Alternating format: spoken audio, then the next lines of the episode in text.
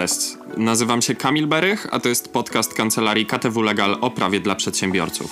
W łatwy i przystępny sposób opowiadamy o tematach związanych z codziennym funkcjonowaniem przedsiębiorstw, zmianami przepisów oraz o prawnych przeciwnościach, z którymi prowadzący działalność mierzą się na co dzień.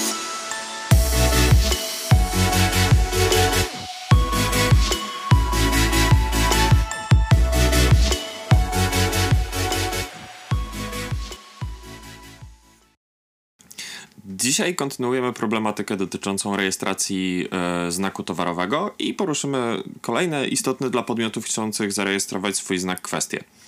Przed dokonaniem zgłoszenia należy uregulować nabycie praw autorskich do oznaczenia stworzonego przez osobę trzecią oraz ustalić odpowiedni zakres towarów i usług, dla których dokonuje się zgłoszenia. Podmioty zgłaszające oznaczenie w urzędzie patentowym często zastanawiają się też, kiedy będą mogły oznaczyć swój znak symbolem literki R e, w kółku oraz też zastanawiają się, co się dzieje w przypadku wpłynięcia sprzeciwu wobec rejestracji znaku. I te wszystkie problemy poruszymy w dzisiejszym odcinku. Po pierwsze, zastanowimy się, na co należy zwrócić uwagę przy tworzeniu logo. Zazwyczaj logo nie jest tworzone przez zgłaszającego, a przez grafików czy inne podmioty, którym zgłaszający zlecił jego wykonanie. W takim wypadku należy pamiętać o uregulowaniu kwestii dotyczących przejścia praw majątkowych, praw autorskich do stworzonego dzieła oraz o zapisach dotyczących niewykonywania przez autora autorskich praw osobistych. Nie regulując tych kwestii, można narazić się na ryzyko uzyskania decyzji odmawiającej udzielenia prawa ochronnego na znak towarowy. Uprawniony z tytułu praw autorskich do znaku będzie mógł żądać zaprzestania naruszeń i złożyć sprzeciw wobec jego rejestracji. Pamiętać też trzeba, że nie należy tworzyć loga przy użyciu dostępnych w aplikacjach graficznych grafik, zdjęć, ilustracji, fontów i gotowych szablonów. Są one często udostępniane na wolnych licencjach i nawet zakup płatnej grafiki nie sprawi, że nabędziemy do niej prawa. To z kolei może spowodować powstanie dwóch identycznych lub podobnych znaków, a tym samym narażenie się na zarzut naruszenia praw do znaku i pojawienie się problemów z jego rejestracją. Bezpiecznie można korzystać jedynie z prostych elementów dostępnych w takich programach, takich jak kształty i linie. Kolejna kwestia.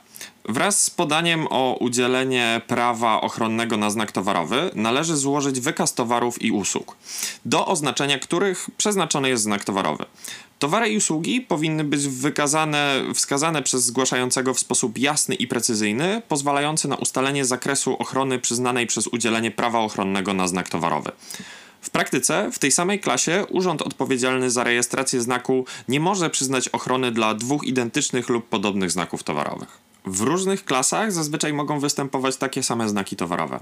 Wyjątek stanowi znak renomowany, którego ochrona jest niezależna od identyczności lub podobieństwa towarów objętych porównywalnymi znakami, a ponadto nie jest wymagane zaistnienie ryzyka wprowadzenia odbiorców w błąd co do handlowego pochodzenia towarów. Za znaki renomowane można uznać przykładowo znaki Apple'a, Google i Amazon. Pamiętać też trzeba, że znak towarowy należy zgłosić dla towarów i usług, dla których oznaczenia faktycznie będzie on używany. W przeciwnym razie można narazić się na wygaśnięcie prawa ochronnego na znak w zakresie, w jakim nie jest on używany. Kolejne pytanie to kiedy można używać przy znaku symbolu literki R otoczonej w kółko? To oznaczenie umieszczone przy znaku towarowym oznacza, że znak ten został zarejestrowany w odpowiednim urzędzie patentowym. Fakt rejestracji następuje w momencie otrzymania świadectwa ochronnego. Przedsiębiorca, którego znak towarowy przeszedł pomyślnie proces rejestracji, może, ale nie musi używać przy swoim znaku towarowym tego symbolu.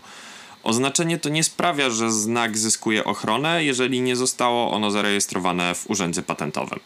Warto tutaj zwrócić uwagę, że oznaczenie niezarejestrowanego znaku symbolem z literką R wypełnia znamiona wykraczenia określonego w artykule 308 Prawa Własności Przemysłowej.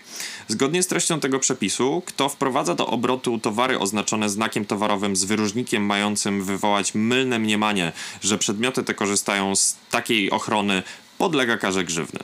Wykroczenie to, zgodnie z dyspozycją artykułu 310 ustawy Prawo Własności Przemysłowe, jest ścigane z oskarżenia publicznego. Przestępstwo to zagrożone jest na podstawie artykułu 24 paragraf 1 kodeksu wykroczeń karą grzywny od 20 do 5 tysięcy. Ponadto umieszczenie tego symbolu przy niezarejestrowanym znaku może również stanowić czyn nieuczciwej konkurencji. Zgodnie z artykułem 14 ustęp 1 y, i ustęp 2 punkt 4 ustawy z dnia 16 kwietnia 1993 roku o zwalczaniu czynów nieuczciwej konkurencji, czynem nieuczciwej konkurencji jest rozpowszechnianie nieprawdziwych lub wprowadzających w błąd wiadomości o swoim lub innym przedsiębiorcy albo przedsiębiorstwie w celu przysporzenia korzyści lub wyrządzenia szkody. Na tej podstawie konkurencja może wytoczyć powództwo cywilne i zażądać, zgodnie z artykułem 18 ustawy o zwalczaniu czynów nieuczciwej konkurencji, po pierwsze zaniechanie niedozwolonych działań, po drugie usunięcia skutków niedozwolonych działań, po trzecie złożenia jednokrotnego lub wielokrotnego oświadczenia odpowiedniej treści i w odpowiedniej formie, po czwarte, naprawienia wyrządzonej szkody na zasadach ogólnych. Po piąte, wydania bezpodstawnie uzyskanych korzyści też na zasadach ogólnych. I po szóste, zasądzenia odpowiedniej sumy pieniężnej na określony cel społeczny związany z wspieraniem kultury, kultury polskiej lub ochroną dziedzictwa narodowego, jeżeli czyn nieuczciwej konkurencji był zawiniony.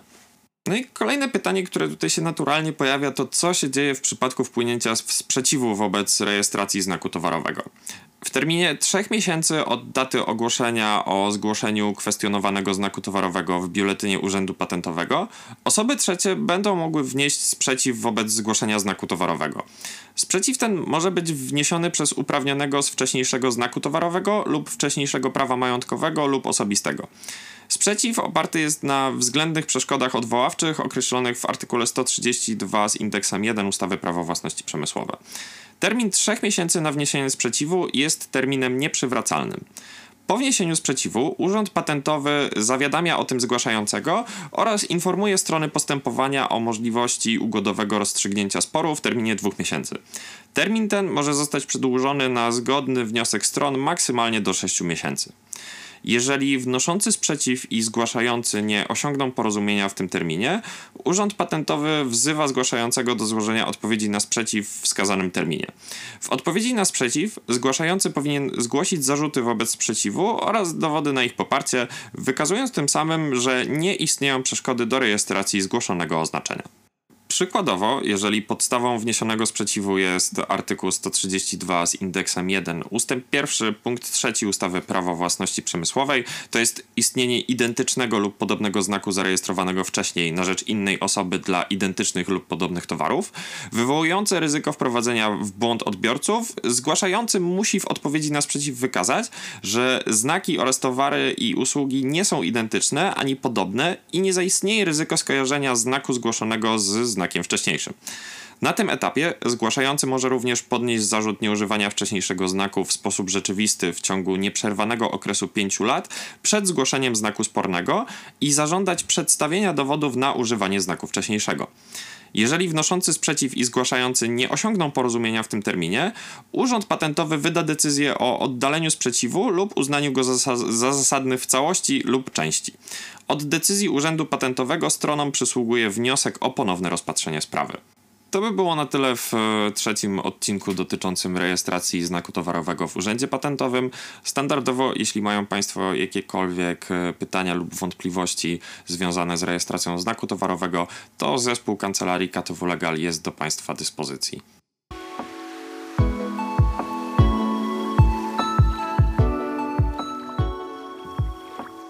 To był podcast kancelarii KTW Legal. Więcej o prawie dla przedsiębiorców możesz znaleźć na stronie www.ktw.legal oraz na naszych fanpage'ach na Facebooku i na LinkedInie. Zapraszamy.